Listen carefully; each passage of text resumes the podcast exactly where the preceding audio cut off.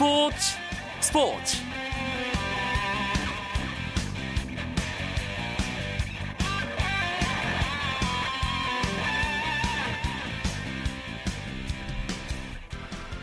안녕하십니까 스포츠 스포츠 아나운서 이광용입니다. 2014 브라질 월드컵 이후 처음으로 축구 국가대표팀이 소집됐습니다. 홍명보 감독이 사임한 이후 후임 감독이 아직 결정되지 않은 가운데 9월 베네수엘라 우루과이와의 평가전을 위해 3개월여 만에 대표팀의 공식 일정이 재개됐습니다.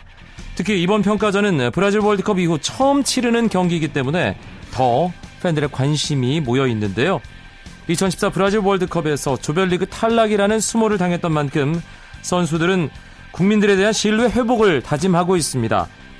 또 28년 만에 아시안게임 금메달을 노리는 23세 이하 축구대표팀 어제부터 소집훈련 시작했죠. 이 소식들은 잠시 후에 축구기자를 통해 자세하게 알아보겠습니다. 스포츠계 화제 인물을 만나보는 화요 초대석도 어김없이 준비되어 있으니까 기대해 주시고요. 먼저 프로야구 경기 상황과 오늘 들어온 주요 스포츠 소식 정리하면서 화요일 밤 스포츠 스포츠 시작합니다.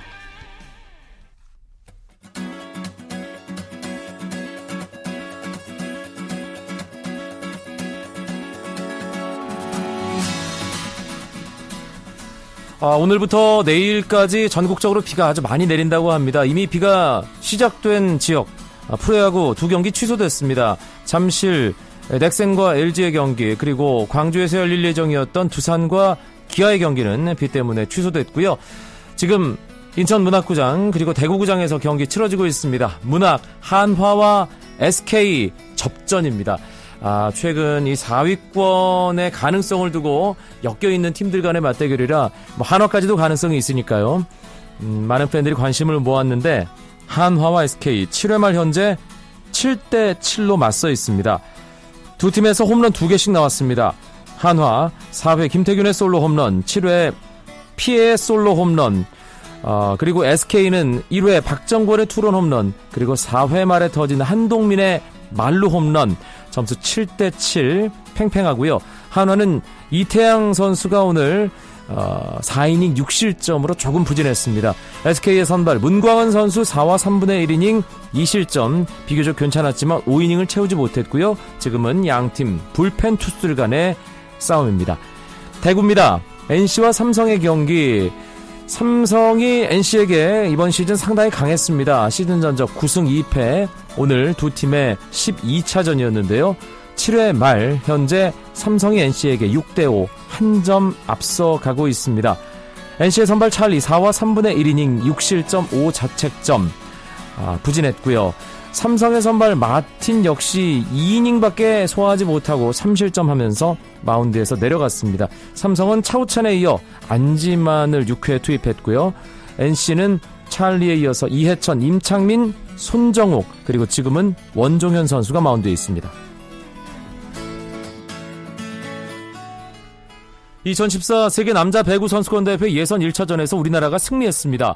한국은 비조 예선에서 24득점을 올린 박철우의 활약 속에 튀니지를 세트스코어 3대1로 꺾었습니다.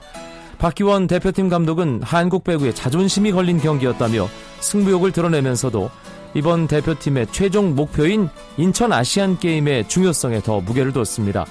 최근 경기력이 떨어진 박철우와 송명근에게 기회를 많이 주려 했다면서 앞으로 모든 선수에게 골고루 출장 기회를 주면서 실전 감각을 끌어올리게 하겠다고 박기원 감독은 밝혔습니다.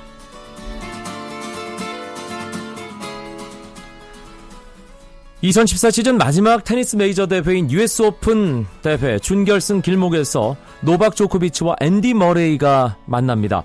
조코비치는 남자 단식 4회전에서 필립 콜슈라이버를 세트스코어 3대 0으로 이겼고 머레이는 조 윌프리드 총가를 3대 0으로 꺾고 8강에 합류해 두 선수의 맞대결이 성사됐습니다. 여자 단식에서는 서리나 윌리엄스가 카이아 카네피를 세트스코어 2대 0으로 꺾고 이번 시즌 메이저 대회에서 처음으로 8강에 올랐고요. 윌리엄스의 8강 상대는 플라비아 페네타로 결정됐습니다.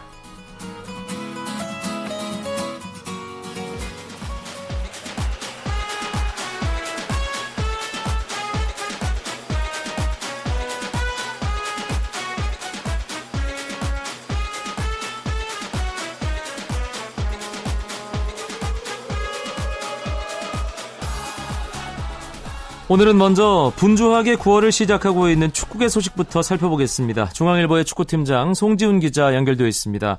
송 기자. 네, 안녕하세요. 9월 A매치 두 경기를 치를 대표팀이 오늘 소집됐죠? 그렇습니다. 축구 대표팀은 오는 5일과 8일에 각각 베네수엘라, 우루과이를 상대로 친선 경기를 하는데요. 오늘 그 대표팀 멤버들이 소집을 했고요. 오후에는 파주 대표팀 트레이닝 센터에서 첫 훈련도 가졌습니다.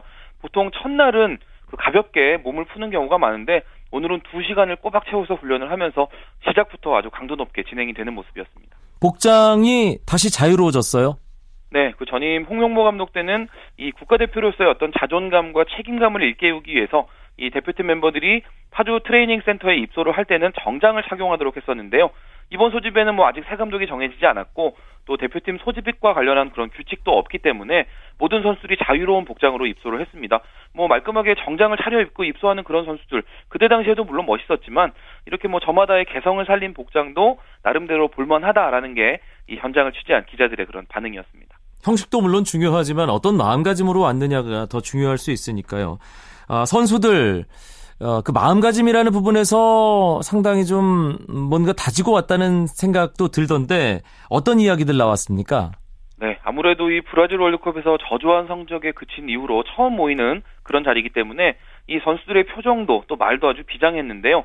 기성용 선수 오늘 그 좋은 경기를 해야 하는 이유가 아주 분명해졌다. 결과보다는 좋은 경기력을 보이고 싶다. 이런 이야기로 각오를 대신했고요. 우리 말년병장 이근호 선수 뭔가 보여줄 수 있도록 최선을 다해서 뛰겠다라는 이야기를 했습니다. 또 이 브라질 멤버 골키퍼 3인방 중에서 유일하게 살아남은 이범영 선수는 그 두 차례의 평가전을 주전 경쟁이 아닌 실력 점검의 기회로 삼겠다 이런 뜻을 밝혔습니다. 네, 오랜만에 대표팀에 승선한 고참들이죠. 이동국 선수와 차두리 선수에게 취재진들이 아주 큰 관심을 보인 것 같던데요. 그렇습니다. 두 선수 모두 이 한국 축구를 대표하는 인기 스타면서 또 축구 대표팀에 오랜만에 합류한다. 이런 공통점이 있는데요. 특히나 이 이동욱 선수는 A매치 100번째 출전을 이제 눈앞에 두고 있어서 더 스포트라이트가 모아졌습니다. 그 이동욱 선수 오늘 기자들 만난 자리에서 내가 나이로는 최연장자지만 얼굴은 둘이가 더 늙어 보인다. 이런 농담으로 예. 분위기를 띄웠고요. 또 A매치 100경기에 연연하지 않겠다라는 그런 대인배다운 모습도 보였는데요. 오히려 이 대표팀 막내 손흥민 선수가 동국영이 A매치 100번째에서 골을 넣을 수 있게 돕겠다라고 이렇게 말하면서 후배들이 이 대선배의 아름다운 컴백에 더 신경을 쓰는 그런 훈훈한 모습도 보여줬습니다. 지금 대표팀 감독 자리가 비어 있잖아요. 네. 예, 그래서 이번 A매치는 감독 없이 신태용 코치가 지휘하는 체제로 치르게 되는데 그 부분에 대해서도 어, 이런저런 얘기들 분명히 나왔겠죠. 그렇습니다. 오늘 이제 아무래도 이 사실상의 감독 대행 역할을 맡게 되는 신태용 코치 지금 어깨가 정말 무거울 텐데 오늘 기자들 만난 자리에서 선수들에게 희생 정신을 발휘해 달라고 당부를 하겠다. 한국 축구가 죽지 않았다는 걸 팬들이 느낄 수 있게 하겠다. 이런 아주 의미심장한 얘기를 했고요. 네. 또 주장으로 선임된 이청용 선수는 추석 연휴에 펼쳐지는 A매치에 국민들에게 즐거움을 드리겠다라는 그런 주장다운 각오를 또 밝히기도 했습니다. 대표팀 감독 선임과 관련해서 새롭게 나온 이야기는 없습니까? 네, 어제 그 유럽 언론 통해서 이 이탈리아 명문 유벤투스 감독을 맡았던 치로 페라라 감독 지금 축구협회와 협상하고 있다라는 그런 소식이 일단 밝혀졌죠. 그 이 보도가 나간 뒤에 뭐 일부 국내 언론에서는 급물살, 유력 뭐 이런 표현들 써가면서 좀 비중 있게 보도도 했었는데 이 페라라 감독이 지금 축구협회가 접촉 중인 한 다섯 명 정도의 후보자 중에 한 명이긴 한데 그 제가 취재한 바로는 이 후보자 리스트에서 일단 우선순위에 있는 지도자는 아닌 것 같거든요. 네. 아무래도 지금 페라라 감독 측에서 협상을 좀 유리하게 이끌고 싶어서 그 현지 언론에 먼저 공개를 한 것 같은데요. 이 협상 결과 좀 더 지켜봐야 될 것 같지만 제가 생각하기엔 글쎄요 좀 아주 순탄치는 않을 것으로 보입니다. 그리고 아시안 게임 대표팀도 어제 소집돼서 지금 한창 훈련 중이죠. 그렇습니다. 그 이제 20명의 멤버인데요. 어제 파주 대표팀 센터에 입소를 했고요. 오늘 두 번째 훈련을 진행을 했습니다. 그 대부분의 선수들이 그 소속팀에서 경기를 뛰고 입소를 했기 때문에 체력이 많이 떨어져 있는 상태였고요. 어제 오늘 가볍게 몸을 풀었고 이제 내일부터 강도를 확 높여서 본격적인 훈련을 시작하게 됩니다. 주장은 장현수 선수로 결정됐더군요. 네, 그 장현수 선수 그 고 비슷한 나이 또래 선수 중에 꾸준하게 그 연령별 대표팀 주장을 맡으면서 이 리더십을 쌓아왔던 그런 선수입니다. 그 이광종 감독이 이 장현수 선수를 그대로 주장으로 할지 아니면 와일드카드 3명 중에서 주장을 선발을 할지 요 두 가지를 놓고 고민을 했었는데요. 결국은 장현수 선수에게 주장을 맡기기로 했거든요. 그 기존 대표팀의 어떤 조직력 그리고 분위기를 최대한 존중하고 살리겠다라는 그런 의도가 보이는 결정이라고 할 수 있겠습니다. 평가전도 준비돼 있고 좀 사실 준비할 시간이 그렇게 많지는 않죠. 그렇습니다. 이제 우리 대표팀이 14일 말레이시아전을 시작으로 해서 조별리그 일정을 하게 되거든요. 뭐 지금 산술적으로 봤을 때 2주도 남지 않았는데 지금 뭐 이 포지션별로 뭐 좋은 선수들이 다 있긴 하지만 손발을 맞출 시간이 그렇게 많지가 않습니다. 네. 그렇기 때문에 짧은 시간 동안 조직력을 잘 다져야 되겠고요. 뭐 말씀하신 이 5일날 그 내셔널리그 인천 코레일 그리고 10일날 아랍에미리트 이렇게 두 팀과 지금 연습 경기를 하게 되는데 이 두 경기를 실전 테스트로 잘 활용하는 그런 지혜가 필요할 것 같습니다. 알겠습니다. 아, 형들도 동생도 뭐 경기 잘하고 또 잘 준비해서 한국 축구 명예 회복에 선봉에 서주길 바랍니다. 축구 소식 중앙일보의 송지훈 기자였습니다. 고맙습니다. 감사합니다. 쳤다 하면 홈런이고 슛 골이고 각본 없는 한편의 드라마 그것이 바로 그것이 바로 손에 잡힌 우승 트로피 목에 걸린 그 배달 너와 내가 하나 되는 그것이 바로 그것이 바로 그것이 바로 꿈꾸던 스포츠 KBS 1라디오 이광용의 스포츠 스포츠 스포츠계 화제 인물을 만나보는 화요 초대석 시간입니다. 오늘 주인공에 대해 소개를 잠깐 해드리겠습니다. 지난 2012 런던 올림픽 펜싱 여자 에페 종목에서 나왔던 비운의 1초 기억하시죠? 당시 억울한 판정에 눈물을 흘리면서 펜싱 경기장 피스트에서 내려오지 못했던 신아람 선수를 대신해 심판에게 거칠게 항의하던 지도자의 모습도 기억하실 겁니다. 당시 여자 에페팀을 이끌던 심재성 코치가 바로 그 장면 속 주인공인데요. 야, 그 심재성 코치가 이번 아시안 게임에서 펜싱 대표팀의 총감독으로 선수들을 이끌게 됐습니다. 아시안 게임 준비에 여념이 없는 심재성 감독을 오늘 화요 초대석에 모셨습니다. 감독님 안녕하세요. 안녕하세요. 펜싱 감독 심재성입니다. 제가 제대로 소개해드린 게 맞죠? 예, 맞습니다. 예. 그 당시, 예, 사실 화면 속에 정말 심재성 감독님 많이 잡혔거든요. 아, 그 직후에 이런저런 얘기를 상당히 많이 들으셨을 것 같은데요. 어, 일단 알아보는 사람들이 많아서 좀 당황스럽기도 했는데요. 네. 어, 벌써 한 2년 지나니까 이젠 다 잊혀진 것 같아서 좀 편하기도 하고 예. 아쉽고 그렇습니다. 예. 그 런던 올림픽 때는 코치이셨습니다. 그런데 이제는 펜싱 대표팀을 총괄하는 자리로 큰 대회 아시안 게임을 준비하고 있는데 어떻습니까? 좀 다른가요? 마음이? 어, 일단은 뭐 저희 종목은 여섯 종목이 서로 나눠져 있고 제가 이제 총괄하는 입장이긴 하는데요. 어, 일단 이게 종합대회이기 때문에 어, 감독으로서의 제 역할에 대한 어떤 책임감도 느낀다. 다만 이제 전 종목 선수들이나 지도자들이 어, 자식이 자기 종목에 대해서 잘해주고 있기 때문에 어, 그렇게 부담감은 그렇게 크지는 않습니다. 네. 어, 심재성 감독과 함께 2년 전 뭐 가슴 아픈 현장을 함께 했던 신아람 선수 이번 아시안 게임 출전 준비하고 있는데요. 이번에 신아람 선수가 비운의 검객이라는 꼬리표를 뗄 수 있을까요? 어떻게 보십니까? 글쎄 그 본인은 이제 뭐 그 기억들이 본인은 물론 다른 모든 사람들 기억 속에서도 좀 사라지기를 바라고 있습니다. 또 한편 본인은 그때 한 번뿐 그런 그 외에는 본인 스스로도 그렇게 운이 없다고는 생각을 하진 않고 있어요. 그래서 네. 이번 아시안 게임에서는 어, 어, 국민 여러분께 성적으로서 금메달로서 그 꼬리표가 완전히 떼어지길 이제 기대하고 있습니다. 2년 전 런던 올림픽에서 펜싱은 거의 주인공 같은 종목이었습니다. 아, 엄청나게 많은 선수들이 좋은 성적을 거두고 스타도 탄생이 됐고, 하지만 사실 한국 펜싱 아시안 게임에서는 계속 잘해왔거든요. 특히 4년 전 광저우 아시안 게임에서는 역대 최다 금메달 수확했었죠. 네. 사실 그때 저희가 어, 중국 홈에서 이루, 어, 하는 경기였기 때문에 어, 많게는 다섯 개 아닌 좀 소극적으로 네 개 정도만을 바라고 갔었는데요. 그때 한 일곱 개를 따면서 성적이 워낙 좋았습니다. 사실 경기에서 저희에게 좀 긍정적인 변수들이 많이 작용하기도 했지만 어, 그때부터 저희들이 어, 자신감을 갖고 점점 더 나아지고 있는 것 같습니다. 네, 런던 올림픽 때도 최고의 성적을 거뒀고요. 그 이후에 한국 펜싱 계속 승승장구하고 있는 상황입니다. 한국 펜싱 세계 무대에서 이렇게 강력한 모습을 보일 수 있는 원동력, 심재성 감독은 뭐라고 생각하세요? 그래서 저희가 그 훈련을 워낙 많이 하면서 어, 내실을 가지기도 했지만 국제대회 나가서 선수들이 좋은 성적을 조금씩 거두면서 자신감이 많이 늘었습니다. 그리고 그 자신감이 또한 다시 훈련에 녹아들어서 어, 점차적으로 국제 무대에서도 통할 수 있는 실력을 갖춰 나가고 있기 때문에 저희들이 계속해서 이렇게 좋은 성적이 나오고 있지 않은가 이렇게 생각을 합니다. 한국 펜싱이 워낙 잘하다 보니까 뭐 펜싱 잘한다는 나라들이 이제 한국을 주목하기 시작을 했고 유럽에서 우리나라로 전지훈련 오겠다고 하는 나라들도 있다면서요. 예, 특히 이번 그 러시아 카잔에서 썼던 세계 선수권대 기간 동안에 어, 프랑스나 러시아 등이 이제 저희하고 전지훈련을 하고 싶다 또는 뭐 합동훈련을 하고 싶다 이렇게 얘기하고 있습니다. 특히 이 프랑스가 어, 적극적으로 저희하고 합동훈련을 하기를 원하고 있었습니다. 네. 예전에는 유럽 국가들 워낙 콧대가 높고 어, 한국 아, 펜싱 뭐그 뭐 하는 나라야 뭐 이렇게까지도 생각했을 법한데 정말 많이 달라졌군요.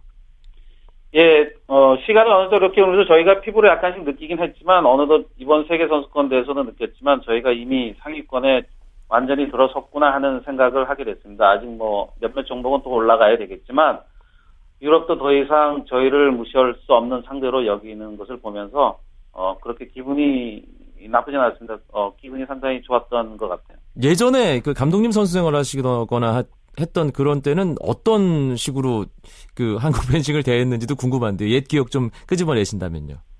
사실 한국이 그 당시는 국제대회를 많이 나가지 못했기 때문에 어, 외국 선수들이 저희를 볼 때, 어, 어, 조금 한해하는 어떤 그런 거는 느끼긴 했지만, 어, 전체적으로는 무시하는 측면이 많았거든요. 특히 네. 서- 심판들도 그런 면이 있어서, 아하. 현장에서 손해를 보기도 하고 이런 게 있었는데, 어, 지금은 전혀 그런 모습들은 없습니다. 음, 한국형 펜싱 이런 식으로 표현들을 하던데요. 예. 어떤 점이 가장 큰 강점일까요? 경기 이, 이 피스트 위에 올라갔을 때. 저희가 그 최근 몇 년 전부터 계속 훈련량을 많이 늘려왔는데요. 그러다 보니까 체력 이 늘어나면서 특히 저희가 이게 자주 예치, 어, 얘기되는 것이 이제 빠른 발이라고 얘기하는데요. 네. 그런 빠른 발을 갖고 있는 것이 어, 상대를 효과적으로 제압하고 있는 데 있어서 상당히 그 많은 효과를 보고 있습니다. 특히 저희가 이미 많은 부분이 노출이 됐기 때문에 최근에는 손기술도 좀 더 수준을 높여야 되겠다는 생각을 하고 있고 다양한 훈련을 또 시도하고 있습니다. 그래서 저희가 점점 더 강해지고 있다고 이렇게 생각을 합니다. 네. 뭐 빠른 발. 이 빠르다는 것 하면 또 떠오르는 선수가 남현희 선수인데 남현희 선수가 엄마가 돼서 대표팀에 돌아왔잖아요. 네네. 예. 다시 보니까 좀 달라진 게 있던가요? 남현희 선수? 감독님 보시기에.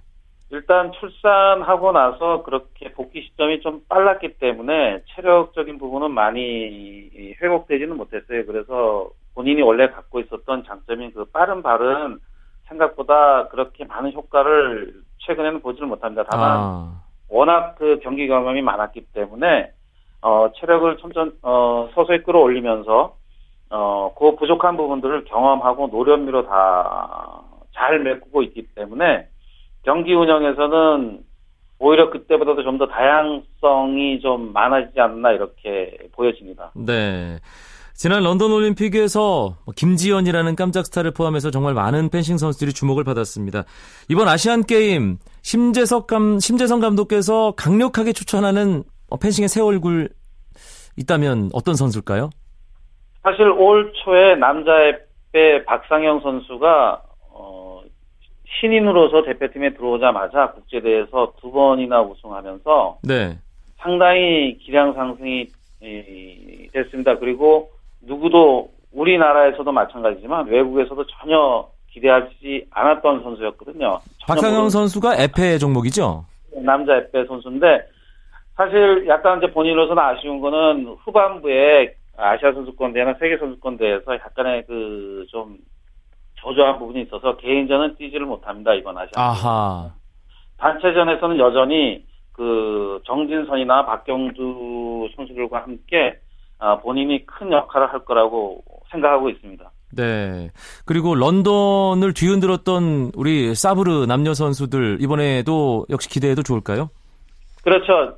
어, 남자 사블은 이미 세계 최정상에 올라와 있습니다. 그래서 개인전에서 김정환 선수와 구봉균 선수 그리고 단체전에서도 어, 틀림없이 금메달을 딸 거라고 확신을 합니다. 그리고 여자 사블에서도 김지현 선수, 약간 좀 부진하긴 했지만 이번 아시아 선수권 대회에서 수원에서 있었던 아시아 선수권 대회에서 우승하면서 자신감이 많이 회복이 됐기 때문에 개인전과 단, 단체전에서도 많은 기대를 하고 있습니다.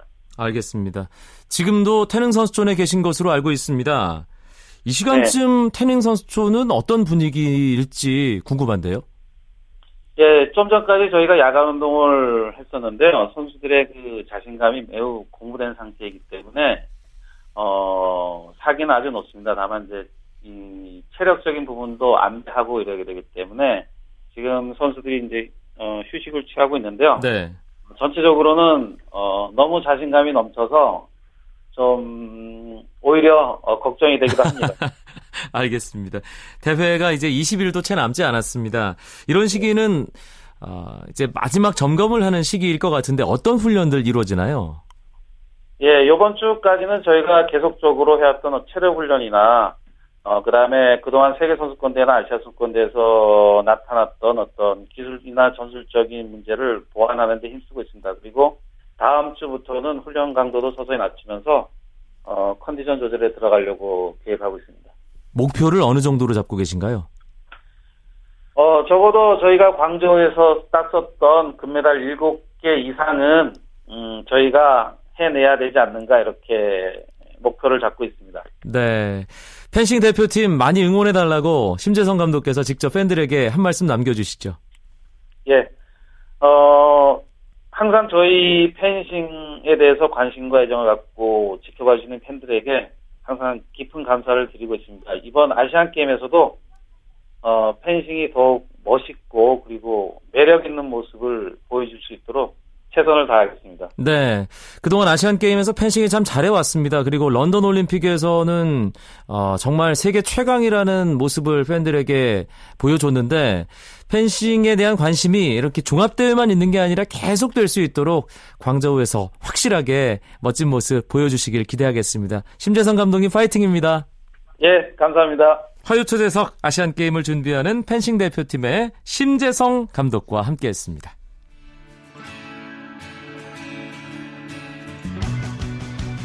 오늘 준비한 소식은 여기까지고요. 내일은 재미있는 메이저리그 이야기 준비해서 9시 35분에 다시 찾아뵙겠습니다. 아나운서 이광용이었습니다. 고맙습니다. 스포츠 스포츠